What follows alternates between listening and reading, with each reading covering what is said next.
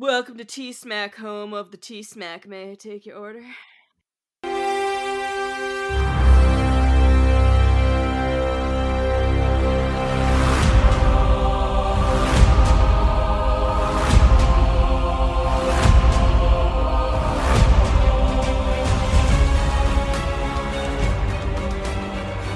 Welcome back, everyone, to another episode of Talking Smack, where we talk superheroes, movies, animation, and comics. I am your host, Josh Scar.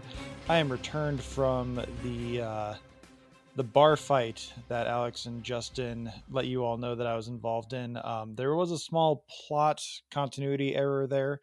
Um, there, there aren't that many Packer bars in the state of Illinois, so I was not beat up by a Packer fan. Just to make that clear, because Packer fans don't beat up on each other unless it's on Twitter. So just getting that out of the way. Uh, but I am joined this week by Matt. Matt, how you doing? I'm doing good. How are you? Aside from you know recovering from your injuries. I'm doing pretty well. Uh, this this last month has been a bit of a hassle for me, but I am back. I am returned. Uh, I mean, we I got two weeks off after we did 100 episodes, so hey, um, I, I can't complain too much. Sometimes, sometimes the world makes you take a break. Yeah, I am not going to complain too much because it was a needed two break, two week break, among other reasons, because I was able to catch up on Strange New Worlds. So now I am fully yeah. up to date on three episodes in. Finally, watch Star Trek. You watch Star Trek. why don't you? Why don't you count Lower Decks? Lower Decks is included in all. of I do count. I do count Star Trek or Lower Decks. I just want you to watch more of it. I, there's a a whole breadth. Just ima- imagine if you watched more Star Trek. Just imagine how much richer Lower Decks would be for you. I've said this on mic That's... before. I don't. Rec- I don't recall if it's when you've been on or not, but I'm glad you like it. But there are like episodes or like gags that I think of where I'm like, what must that s- seem like to someone who has not seen like the very specific episode of Star Trek that that joke is referencing. Uh, my my great aunt had a, a wonderful saying, which was, "You can't miss what you don't know." So that's true. In, that's true. In this case, if it's a reference to something, it just goes right over my head, and I I don't know. So it, ignorance is bliss in that situation. But I mean, you know that there's something you don't know, right?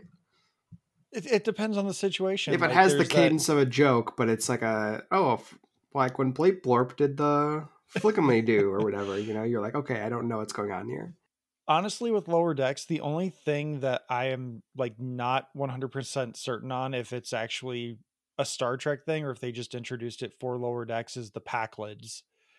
They just feel like this really weird segment of a joke that feels like it belongs in an animated series, but I could also see it being from a 1960s serialized sci fi show where there's this advanced race of stupid people. I mean, do you want to know? I, I would love to know. Those those dummies are from Next Generation. That one day I will get you to watch that so at least some of that golden era of Star Trek. Maybe I'll make you like a like a homework list. Would you say the Paramount era is like a renaissance? Re- renaissance? I don't want to keep. I don't mean to say renaissance. It's just something stupid stuck in my head for your mother. Um, you know, I would say it has its has its moments. It has its ups and downs. You know, like I'm someone who has appreciated all that stuff. I don't think it has all been stellar. So I don't know if I would say it's a renaissance, except insofar as like Star Trek was not on TV for like a decade, and then now it is very much on TV constantly. Which is not to say it's not uh, quite good. I think most of it is quite good, but you know, there's something about that old '90s stuff.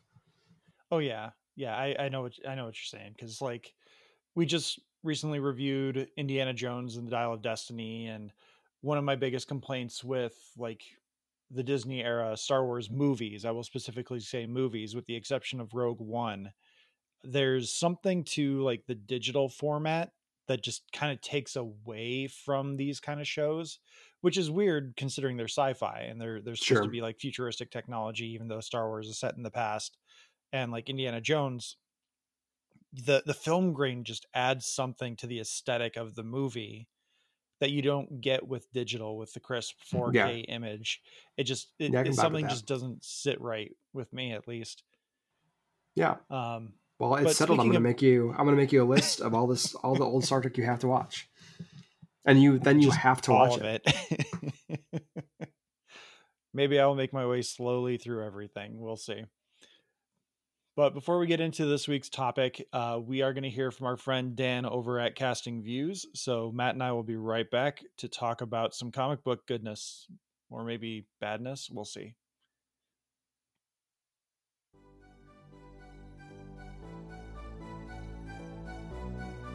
Fancy taking a humorous trip down a random topic each week? You do? Well, you're in luck. Casting Views, presented by me, Dan, and a host of guests, bring you just that. With topics from the world of entertainment, science, sport, and everyday life, there's bound to be a topic that's going to inform and amuse.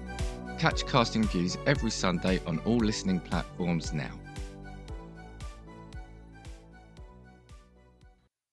And we're back. So this week, Matt and I are doing uh, something a little different. We've been trying to figure out a way to get more comic book talk into the podcast because we we love comics. That was a, a big part of what got us into doing this podcast, and a big part of like why Matt and I continue to be friends, even though I have wrong opinions on everything. is that uh comics are just fun nonsense and it's a it's a great escapist mechanism as well and great storytelling mechanism and we we just want to talk more about comics and we have a, a pretty good and rare fourth of july lull in movie reviews so we're going to dive into some comics um matt if you want to give a little bit more uh backstory as to what we're talking about and why maybe we're talking about it yeah, this this week we are talking about the uh, 2011 DC crossover slash miniseries Flashpoint, which you know one of the reasons the reason wh- why we're doing it doing this. It's been what 12 years since it came out. Almost as coup- long as the flash movie has been in development Yeah, almost. Yeah.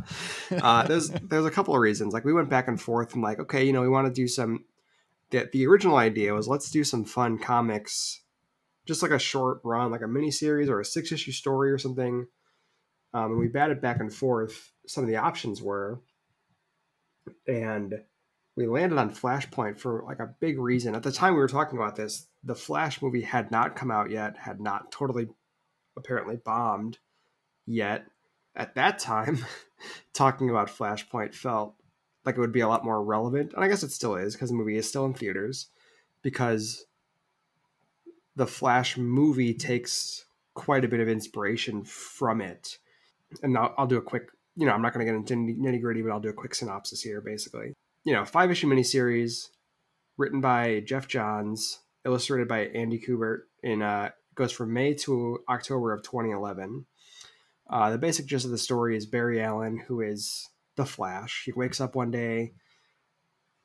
The DC universe is a very different place than where he where he left it. Um, you know, he doesn't have powers anymore. His murdered mother, his mother who was murdered when he was a kid, is still alive. You know, there's basically none of the superheroes who are in the DC universe are are around, or they are not the people that he as he recognizes them. You know, like the world is on the verge of like war with Atlantis and Themyscira are like inching closer to war, like led by Aquaman and Wonder Woman, Yeah, there's- respectively. there's like a, a cold war that's happening and it's just inching closer to to just going Yeah. full full-fledged war uh Yeah. the themyscira the uh the amazons have taken over england as their new themyscira something has happened to themyscira i think it's implied that uh or maybe they say outright i can't remember atlantis flooded themyscira right. among other things like one of the flash's biggest rogues um captain cold is apparently a hero and he has replaced the flash as the hero of uh uh central city Is Central City. I, Yeah. I don't know why I always confuse central city and fawcett city Uh, yeah, and among other things, like um, there's no Superman, and notably, when Superman's rocket came to Earth, instead of landing in Kansas, it crash landed in Metropolis and basically decimated the city. So like thousands of people died. So Barry Allen assumes that his nemesis, the Reverse Flash, is responsible for this. So he's like, I'm gonna go seek out Batman. Batman can help me. Turns out, you know, it's not Bruce Wayne, it's Thomas Wayne, Bruce Wayne's famously murdered father, who is more akin to like a Punisher than Batman. So the two are like, we're gonna rest- Barry convinces Thomas to help him. Like, I, I if I can restore my powers, I can fix all this so this world never happened. Your son's alive. Oh yeah, also Bruce is the one who died in the alley, not not Thomas and Martha. So they the two attempt to restore Barry's powers and recruit allies so that they can like get this done before the world breaks out into war, which is like understood to be if this happens, it's done. It's like an extinction level event if these two finally go go at it. Long story short, the big climax of the thing is Barry discovering that it wasn't Reverse Flash. It was actually him going back in time to reverse his mother's death or prevent his mother's death that caused this huge shattering event that changed the entire timeline. And er, you know, Barry has has regained his powers at this point, so eventually he is able to go back and set things right. He fixes the timeline, but it is also different. It is a reset timeline because the big thing that this story does is usher in what is known as the new 52 it is a a hard reset on the dc continuity that had been in place since 1986 for um, since the the original crisis on infinite earths so from this point on every single dc book relaunches with the new number one 52 of them that's why it's called the new 52 every book relaunches all the characters are younger M- much of the history has been stripped away although some of the some of the stories um, are still you know the death of Superman still happened, like Batman Year One still happened, all that kind of stuff. Yeah, basically they condensed a, most of the major events down into a five year period. Yeah, and it it got muddied really quickly because Batman was in the middle of a really good run at that time. I think it was written by being written by Grant Morrison. Yep. And yeah. uh, he he I mean he had had a run of like two or three years leading up to this and just there were just a bunch of stories like they still had uh is it nightfall is the one where bane breaks his back uh yes. so like there, yeah. there's a whole bunch of things that like every robin has existed and tim drake is uh now red robin it, it's a big mess of things Yeah. especially in the batman universe yeah, it's a very messy. It's it's it is a clean reboot that is also very messy because like one of the things they obviously wanted to do is make sure that you would still have a reason to buy and read every big best selling trade paperback that ever happened. So like Death of Superman still happened. Like you said, Nightfall. Um, you know, Geoff Johns himself is in the middle of a big Green Lantern run at the time. That's one of the things that is sort of adopted into the new universe because Geoff Johns at this time, especially at DC, he is like the guy. He's like the guy who is like dictating the direction of the universe. So, you know, he's in the middle of his Green Lantern run obviously he's going to incorporate it into the when he continues it in the new 52 and and flashpoint itself beyond this has like become the flash story where you know obviously the, the movie is based on it starring public menace ezra miller there was an animated adaptation of it uh, the cw flash show did a few episode arc that was a version of this basic story and, you know this is like Geoff Johns the pinnacle of his powers. This was like him. He had at the conclusion of like a big a, a return to the Flash. You know, he had done he had been on the book from like 2000 2005. Then he left, comes back with this big huge thing, brings Barry Allen back, culminates in the Flashpoint. I was just about to ask actually. Um, you would know better than this, and maybe John would know. Wally West had been the Flash for 30 since, years. Yeah, since 1986, because Barry Yeah. Allen dies in Crisis on Infinite Earths. And and Wally West took over as the Flash. And then in was it 2008, 2007, somewhere in there they brought Barry back. It was I think Blackest Night, wasn't it? I think it was sometime. Well, it's it's weird because because of the nature of the Flash, because he's a time traveling character, he can every once in a while there would be a thing where like Barry from the past meets up with Wally in some way. So I think a version of Barry Allen might have come back in uh, Blackest Night. I don't remember the exact timing on that. I believe the Flash Rebirth, which is the miniseries where Geoff Johns is like he's back for real and he's the Flash again, starts in 09. So just Okay. a couple years before Flashpoint. Yeah, uh, quick Google search. Barry Allen was resurrected in Final Crisis number two, published in August 2008. That's right. Yeah, which is also another Grant Morrison comic. And then, which I do have that trade, but that's one of those weird events that DC was doing where they published like two issues a month for a year or something like that. Like it's a huge event. Yeah, and um, you know, not to tip my hand too much, but unlike unlike this one, that book rules. um, oh, I, I, wasn't implying anything like that. Yeah, yeah, yeah, yeah, yeah. but anyway, you know, it's so it's it's it's it is a very important comic. The New Fifty Two reboot like reverberates in DC Comics for years. They have never technically like officially fully undone it um, even though like they've basically walked it all back at this point in fits and starts. So, you know, the idea was for us to do a, a fun, good comic. Um, and I think we ended up doing an important comic more than good because this sucks shit. um, maybe that could be our jumping off point to the actual discussion, but this is a bad, a fucking terrible comic and I, I you have a, a, a, bigger understanding and appreciation for a lot of these characters than than I do. You've been reading comics significantly longer than I have, especially more in depth. My my initial thoughts are, yeah, this this isn't great, especially uh, with it being used to serve as like a jumping off point for a, a mainline reboot. My main issues are the art is very hit and miss. I, I don't mind Andy Kubert. I think he's kind of a a poor man's Mark Bagley. Like you can see some similarities in their art and some of like the the more like warm facial shots where like someone's smiling and just having a, a heartfelt moment. But his action beats and certain angles that he has, it's like a a real gross combination of John Romita Jr. and Mark Bagley that just does not work. like there's sure. a a big splash page on like page four or five of the trade paperback where everyone's proportions are off. Everyone's face is hideous. Wonder Woman has like a two inch waist. It's just there. There's a whole mess of things going on that just does not look great. And getting into the story, I'm gonna draw some comparisons here to the animated feature. I haven't seen the live action movie, uh, just because I don't I don't think it looks good. I have no interest in seeing it, but I have seen the animated movie a couple of times.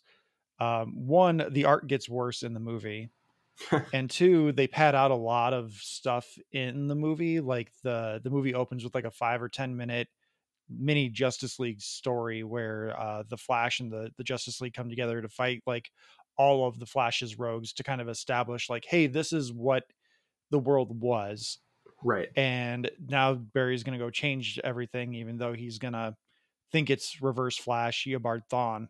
Where I think with the comic, at least, I like the mystery of just here's the Flash. He's a great hero. Here he is sleeping at his desk. And then all of a sudden, like we're in a different world. We, like we're we're thrown right. into it with Barry. And we're like, what the hell is happening? What's going on? I like that mechanic a lot, but then it goes downhill real quick into like, oh, some pretty bad edge lord stuff. Yeah, and like you know, I'm I they sort of account for this but I'll I'll crib a joke from a much bigger podcast that I listen to called War Rocket Ajax. I'm probably said to them before, but they're a comics podcast. They're great. You should listen to them. But whenever they talk about this comic, one of the things they mention is like, why does Barry Allen's mother being alive mean Superman's Superman trajectory. yeah, Superman's trajectory changed, or somebody else dies in Crime Alley, right? Like they sort of like like I, I can understand that. The, I can understand the crime alley stuff. Like it's the butterfly effect. They're playing with that sure. concept.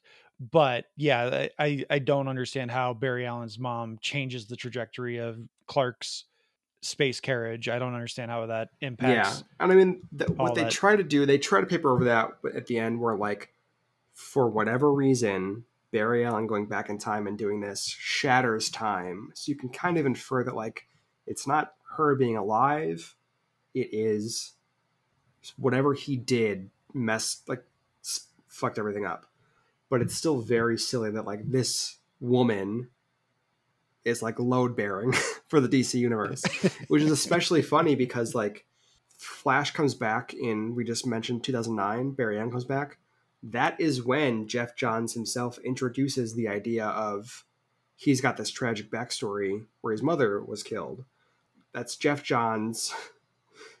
I don't know if it's him getting high in his own supply or what, but he's like, this thing I introduced not two years ago is the most important thing in the world in some ways. and you know, like fundamentally, my biggest issue with this with this comic is, and it's a crossover event. This is something that is not this ha- this kind of thing happens with all big co- crossover events because that's one of the reasons they do them. But this book feels so much less like a comic book story and something that wants to funnel you into buying all of the various crossovers that explore the world you know to, uh, of a world that as you as you suggest is not very interesting to begin with because it's just everyone's mad or upset or like shittier versions of themselves. But like, you have a batman who's okay with using guns and says swears. Like who doesn't want that? Yeah d- yeah go buy the three issue miniseries or whatever it is about him and it, oh surprise martha wayne is the joker. That's a real thing that happens in these comics but like that was the main thing. And she still has her own version of harley quinn. Yeah that's that's the biggest thing is you know i knew this i i admit i went into this with some preconceptions because i've been reading comics for a long time. You know in 2011 through you know the the 2010s if you're familiar with dc it's impossible not to feel the reverberations of this book and like kind of know what what it's about especially since like we've said it's so adapted after that. But reading it now for the first time i was i was surprised at like how much it just kind of lands with a thud. Like you mentioned the thing where it starts out with it's kind of a mystery story. Barry allen wakes up and he doesn't know what's going on. The thing where he comes up with a theory that oh it must be reverse thawne like removing all of my allies from the timeline to destroy me and the reveal that no it was actually my fault both of those feel tossed off as an afterthought like revert like they're in, in issue four or five, whichever one it is. They're in the middle of the war. It's happening, and Reverse Flash is there, like, oh, by the way, it was you. It was you yeah, that did it. He anyway, he bye. shows up. He shows up and he's like, uh, for somehow you freed me from the timeline, despite the fact that no, he he was running through time, and be, when Barry was going back through time. Yeah, I guess. And yeah, it, it's a big mess of nonsense. Basically, if I'm remembering correctly, Thawne is going traveling through time through the Speed Force when Barry changes the past, which right, then that protects him. Yeah, that that creates like a little cocoon around him, uh, a time cocoon where even though technically he shouldn't exist in the future anymore because Barry doesn't exist or the Flash doesn't exist, so he has no one to like fanboy over and become an, an evil version of. Because he was in the Speed Force traveling through time, that doesn't happen to him he doesn't yeah. just like cease to exist for whatever reason. Obviously, that's they just wanted the Reverse Flash to have a part in the story in, in the finale, but it it makes no damn sense and it's dumb. The explanation is extraordinarily stupid. It's and it's just it's so weird because like the Reverse Flash for for most of this book like you are supposed to understand that the per- the reason this is happening is because of him but he's an afterthought. He shows up to explain A, why he's alive, and B, why that it's Barry's fault. And like, that's it. He's not a factor in the story, even though arguably it seems like he should be, right? But the book yeah, is... they, they foreshadow it. There's a moment where Barry finds his ring or he has his ring that contains his suit in there. And the suit that is contained within the ring is actually the reverse flash suit.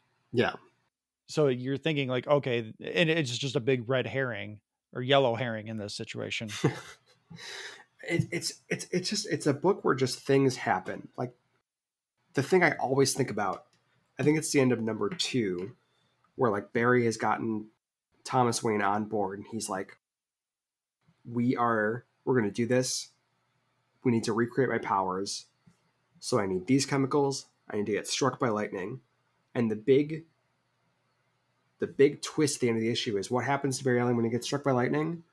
The same thing that happens to everything else. Ha ha ha. he yeah, the, the the the final page of that issue is Barry Allen has been turned into charred hamburger by the lightning strike. Wow. Oh, big twist. The next issue immediately opens with, oh, by the way, I'm alive, and we have to try again, and oh, this time it works. Within five pages, it's like, yeah, don't worry about that. Like, I'm alive and everything's fine. And also, the second time we do it, you know, lightning doesn't strike twice, but maybe if we try three times, it'll work. Why, why do it in the first place? One thing, and for for listeners who are completely lost, I I apologize. We're going to be jumping around a lot because this is very much a and then this happens and then this happens and what if this happened kind of story because it, it's an elseworld story essentially. So they they basically just went what if wonder woman is evil and she kills steve trevor? Yeah. what if lois lane is a guerrilla reporter and and reporting in a war zone but also she's a government informant so she's she's gonna have to have her life threatened and what if this and what if that?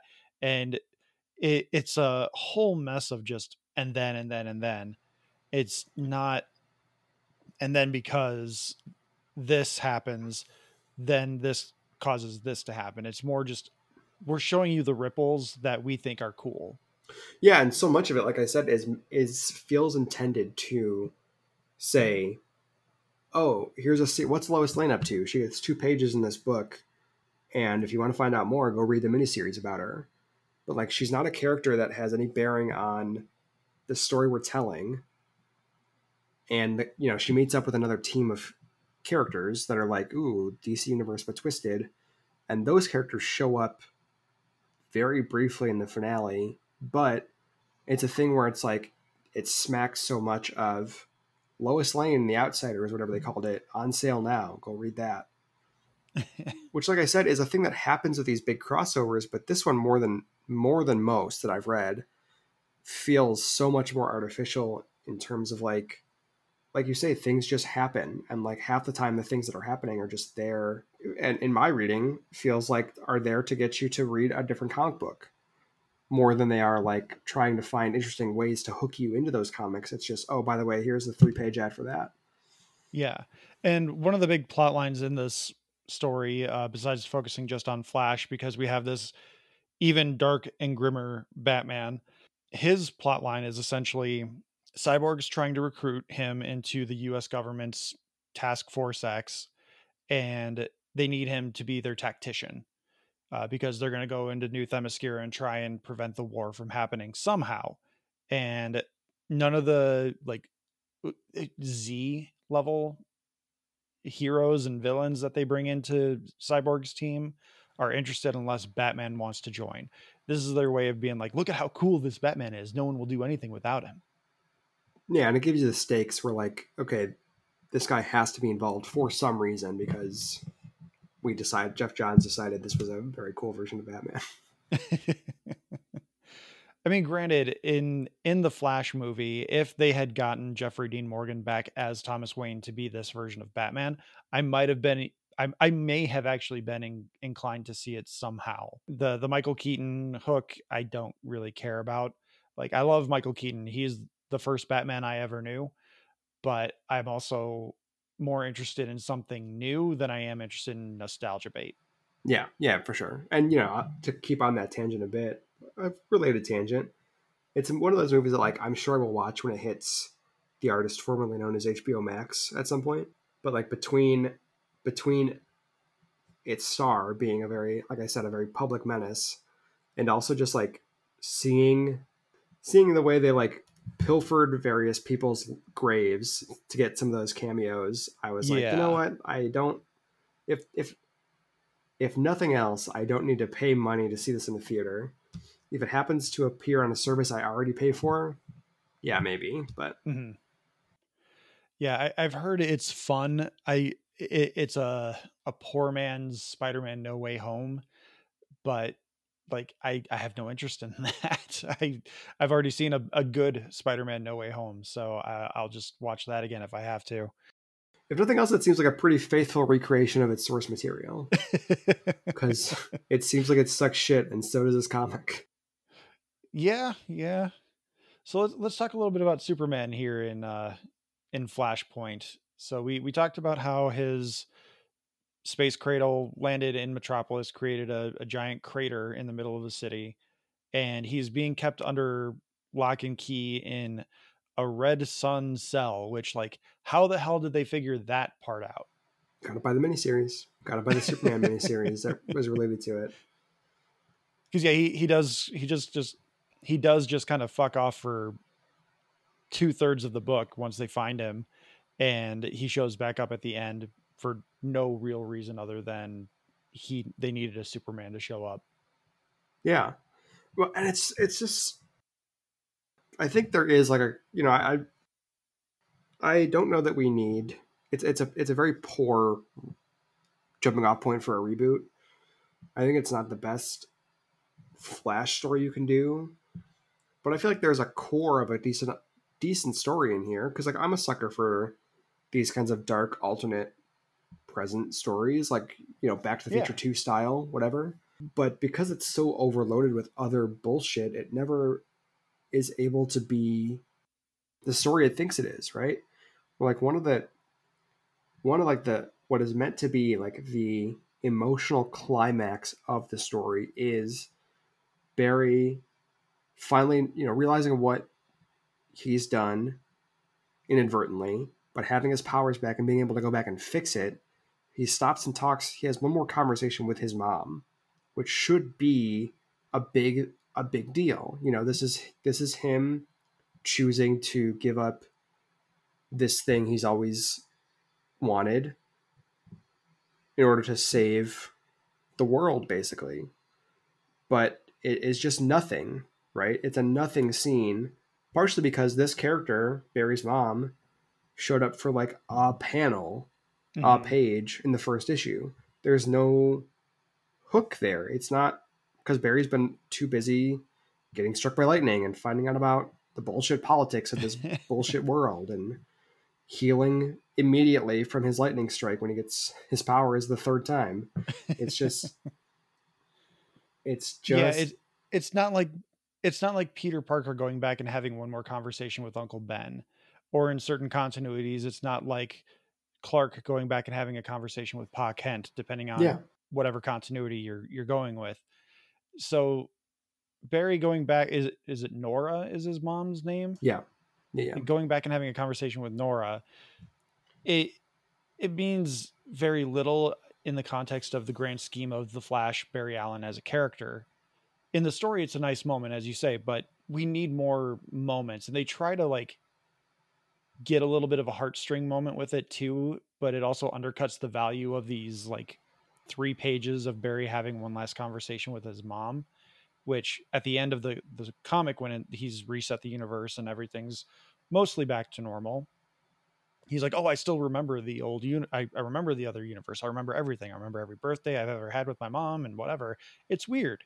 And that's one thing we forgot to mention too is that the part of the ticking clock for this is Right. that Barry is like forgetting his memories. yeah, like the new timeline is like cementing. Yeah, yeah, yeah. Yeah, so so Barry's losing his memories of the original timeline that he's from, and he needs to get there before he he forgets everything. Yeah, it's like- uh, it's like the dual- Thomas- Yeah, I'm sorry. The dual clock of that and like when the war starts, Yes, it's over for humanity. So yeah, yeah. And Thomas Wayne's big motivation is get back to my son, get back to the universe where my son is alive because I don't want to be alive anymore. I'm I'm basically on a suicide mission to to fit, to just be Batman that runs around with a gun. Yeah, But he's like the I- one character in this entire book that is like this universe is sucks shit. you know, it's awful. It's almost like admirable. Like it is. There's there's a way you can do that that if that feels interesting. Where like metatextually, he's the character who knows he's in a shit comic book. But- It's also he's the character who's in the shit comic book universe that also wants you to buy 30 other comics about the history and characters of this universe. I, I got to go back to the movie here for a minute. Not, Yeah. not, not the live action one, the the animated one. Oh sure. Again, I think they they do little improvements on the story. They get rid of a lot of the the the Z list characters that show up in this, like Elemental Woman, and I couldn't even tell you who anyone else in Cyborg's little Task Force X. You gotta read the is. Like, I- miniseries. you gotta there- read the miniseries. there there's the Shazam family, which are uh, Batman's agents. but Cyborg ha- has his own little troop, and I don't know who the hell any of them are. But in the movie, we don't get any of that. It's mostly just Cyborg, who is played by Michael B. Jordan, and I think he probably gives like the only good performance in the entire feature. Eh, the The voice acting and all that, even from Kevin Conroy, rest in peace, is like really stilted. But the the movie does one thing really well that I think the comic really missed the mark on, which I they're like once Barry gets his powers back, he is waiting for him his, his power to reach like maximum force again. Right. He's he's yeah. trying he's waiting for it to build up. And that's that's part of the ticking clock as well is that Barry's just not up to full speed yet. Whereas in in the movie they fixed that where it's still stupid but it makes more sense. There's only like so much speed force anyone can use at a given time and whenever Eobard Thawne, the reverse flash is around, he's like siphoning off parts of the the speed force. So Barry can't like go faster than the speed of sound. He can only go so Sure. fast, like just below the speed of sound, or he can't go so fast that he breaks the time space continuum. So in in the movie, Thawne is like constantly siphoning the speed force. So like he's he's never really seen until the final battle when he's supposed to show up like in the comic. Um, but Barry can never get to full speed to fix anything because Thawne is creating a, an additional roadblock to him Right. hitting his powers. Where in this, eventually Batman just goes, This guy sucks. I'm going to stab him through the heart. Barry, run Yeah. and it, there's no like build up to it. It's just like, oh hey hey, Thawne's dead now. Barry, you can go and save the world and in your way. Yeah, things things just happen. Like like you mentioned the Shazam family, which is a thing I actually forgot about until you mentioned it. But there is a scene where they're all just like, "Oh, we're sitting around hanging out. We're all a bunch of teenagers." We're and then Batman and the Flash just like show up. There's like no sense that like, oh, we got to get to the Shazam family. There's like nothing establishing it. It's just like, oh, they're here now because the story needs them to be here now, and they need them to be on the team now. It's just like And this is where we reveal that they're Batman's agents. I almost have no words. It's so bafflingly bafflingly constructed. And you know, it's it's so weird because like I, I don't know this this is like Geoff Johns at the height of his powers, right? Like he has he has basically created the modern interpretation of Green Lantern at this point. Like if you if you are familiar with the Green Lantern concept, odds are it's the version that he established in a, a few years before this. He brought Barry Allen back. He like this is like the third of multiple big crossovers he has written for DC. He's had big runs on like the Justice Society. He's had Superman, Green Lantern is ongoing at this point that are generally considered pretty decent. So like I don't know if this is a thing where like DC editorial is like breathing down his neck. But this is like the moment where he is most he would most be able to like have some sway, I would think, in like how he's writing this comic. So like I you know, I I think this is just what he wanted it to be for the most part. And that's that is fucking baffling to me. Yeah, I, I am curious how much of this is like where can we create an offshoot for this little mini series of Lois Lane and the Outlaws? Where can we create a- an offshoot for Superman learning about Earth after having been in prison for 30 years? Where can we find out about Thomas Wayne's past and all this stuff? Like I, I the the publishing process of that is really interesting to me Yeah. because I what how do you publish this story as is and not go like is it too bloated nah Yeah, right. And I, I don't recall because sometimes when they do a big thing like this, they will like cease publishing everything else and replace it with like you know the Superman book is is is ended, but the Superman miniseries is taking its place in the schedule. You know what I mean? DC Yeah. is doing it right now actually with their Knight Terrors event, which also seems like it's going to be bad, but we'll see. Um, where everything is basically stopped for two months while this big event plays out. that's not related to dark knights of steel is it I don't believe so. I think it's just everyone falls asleep and has bad dreams. um, what's what's their worst nightmare?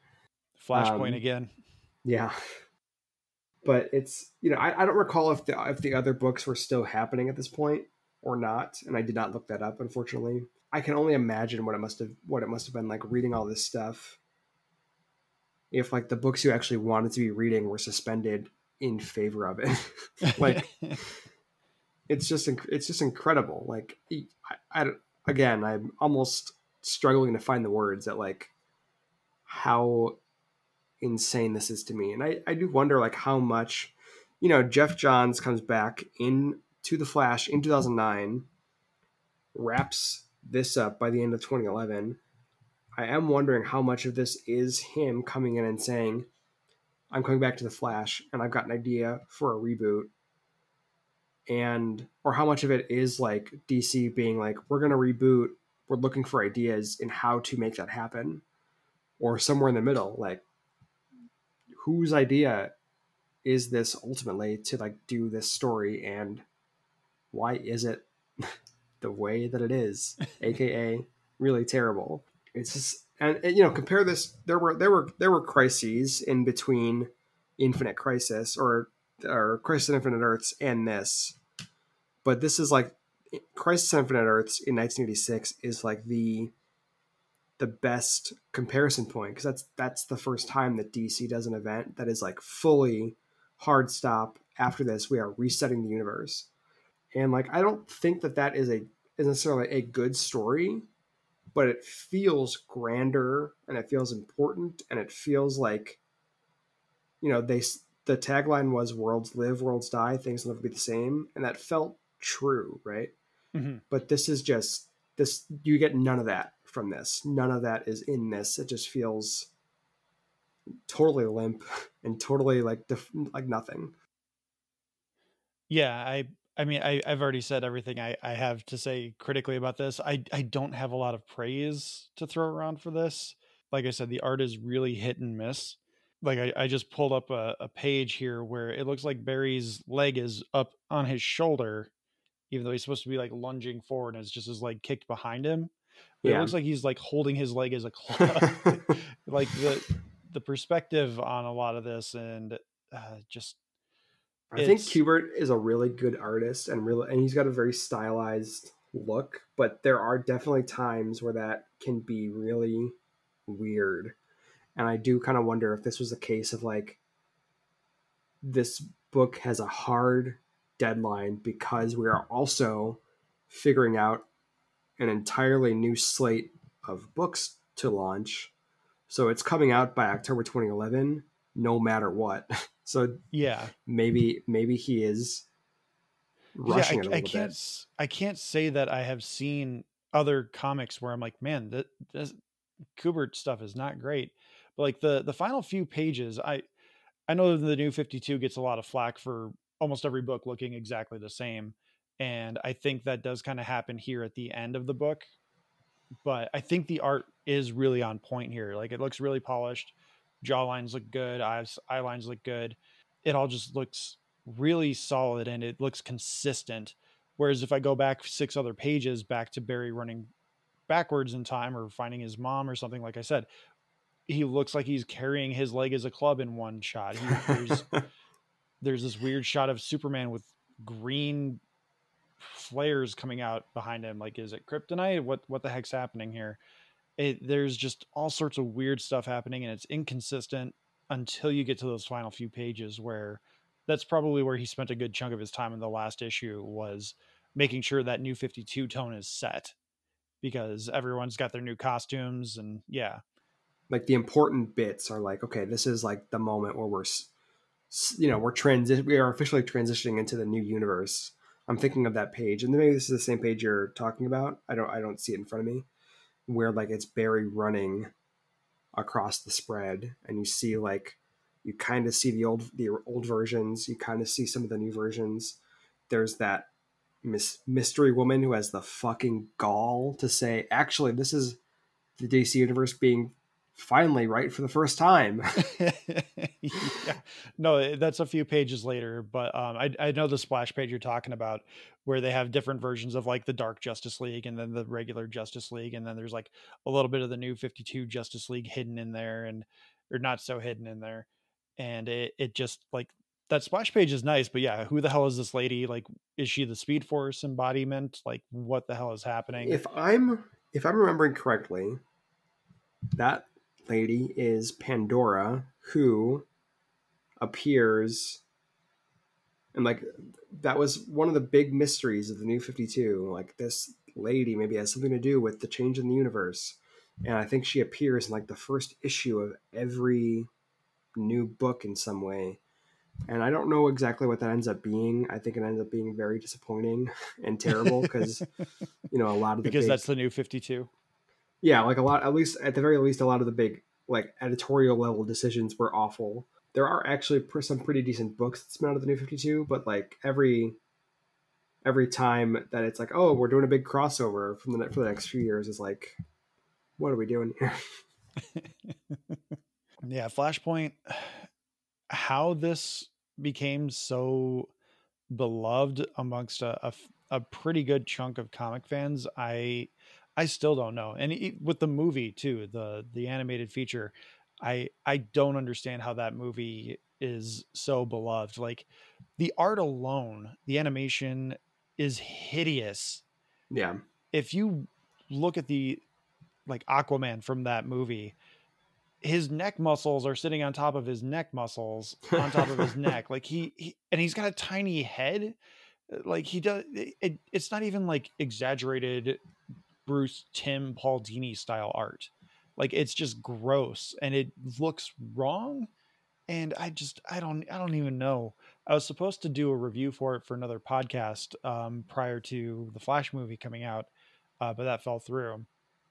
So I ended up having to watch it again against my will, kind of. Um, and I, there are, as we mentioned, there are good bones to a, a decent, if not really good, story here, with Barry going back and creating a, a butterfly effect to to save to cause even more chaos. Like the butterfly effect story is a tale as old as time, but if done well, it it can be really impactful. But uh, to your point, Matt, Nora Allen means absolutely nothing to most comic book readers, especially Flash fans. yeah and i think the most successful adaptation of this story is the one is the, the short arc they did in on the flash show.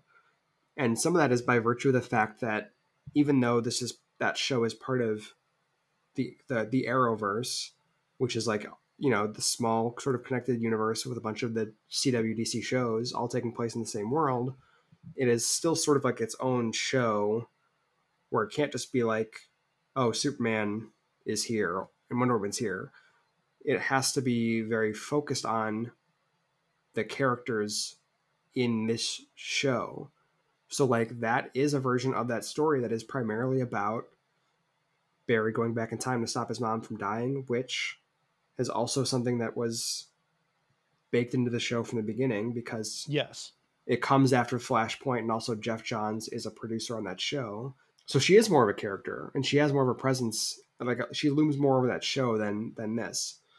Yeah, and Barry's dad being framed for the murder is a big crux of the first like Yeah. three seasons of the show, or Yeah. at least the first two seasons until they get to the Flashpoint. Yeah. So like it, as your your to your point, it, it makes sense that that's the story makes more sense when we're more invested in Nora being alive or what it means to Barry. Where in this case, we just in this case we just run across Barry being like, "Oh, hey, mom, you're alive. That's weird. What's happening?" Yeah, and right. we we have this mystery to unfold but they they never really care about the mystery because for four issues until Thawne shows up at the end of issue four going i know what you did barry Yeah. we just think okay the reverse flash changed something and barry's trying to fix it and the Yeah. ticking clock is world war super super world war and barry losing his memories Yeah. And yeah, and and the CW show to its credit and you know because it it because by virtue of the fact of what it's doing it has to be it has to core, drill down to that core, right? Where it's like this is a story about Barry. He's got that same ticking clock and the things he's worried about it's all about Barry having to choose between this new world he finds himself in, which is not significantly shittier than the one he left, which I feel is important, and also, you know, and losing his memories of his original life and being the Flash. And it is much more because it also is not so focused on being a huge cr- crossover that has to be like, oh, what? Go read Lois Lane, go read Batman, go read Superman.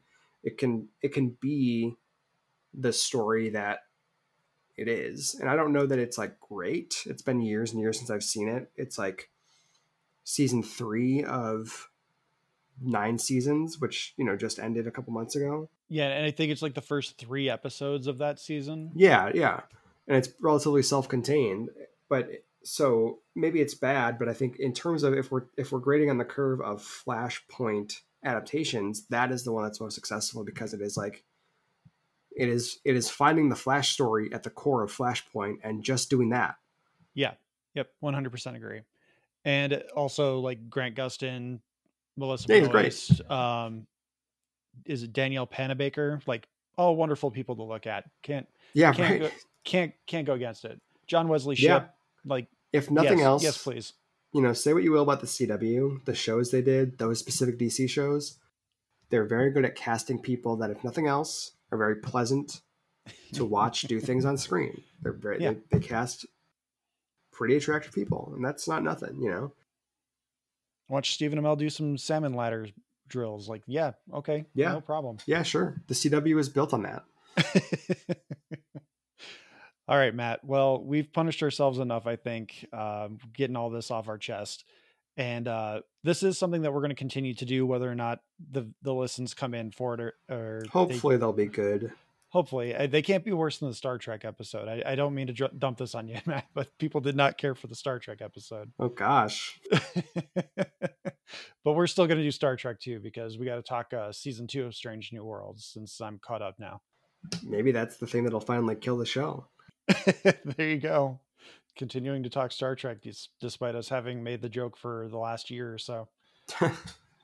But we we are to try and like alternate so we're to try and do like either a Marvel or an indie comic series uh 6 issue, maybe 12 issue depending on like the significance of the story. We were talking about doing like Spider-Verse, but we were talking about how this one has like oh go read Lois Lane, go read Superman, go read Batman, where this Spider-Verse is just like you got to read 30 other books to get the full story here. I I think, and it's been years and years since I've read Spider Verse, the original story. I think that one probably holds up a lot better on its own, with maybe a couple offshoots. But I would have to test that, so maybe we won't find out unless we ever do an episode. But my my memory is that it holds up. The the core like what seven issues, eight issues, whatever it is, that holds up better than than this does, which feels entirely hollow without all that shit. But I could be wrong about that. Um, I wouldn't. I I, mean, let's- probably. Let's put it to the test. Maybe we make that our next our next episode of Josh and Matt's comic adventures. Yeah, I mean, and I mean, if we want to be timely, we now have until what 2026 before the next news true. peg. Maybe we'll time it with uh, the home video release for Across the Spider Verse. But with that, Matt, thank you so much for taking the time to be here tonight and punishing yourself along with myself to uh, read Flashpoint, the new 52 reboot.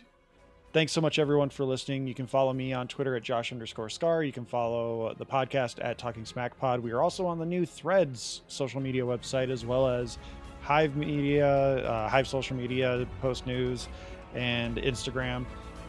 Don't forget to join our Discord. Matt, you want to tell everyone about the Discord?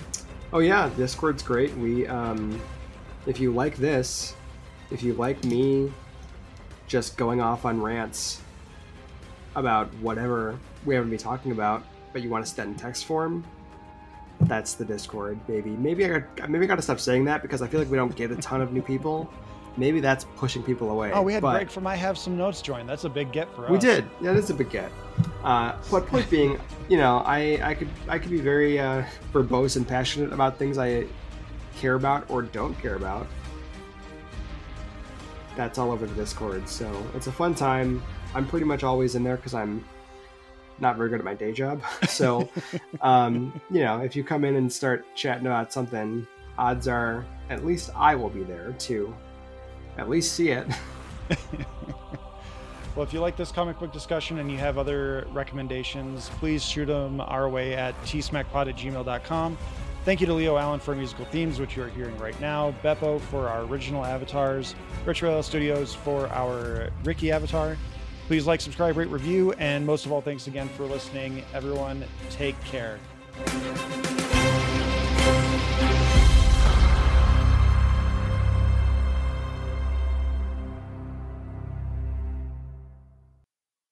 Who loves T Smack? I love T Smack. Is it true? Mm-hmm. I do, I do. Ooh. Don't read Flashpoint.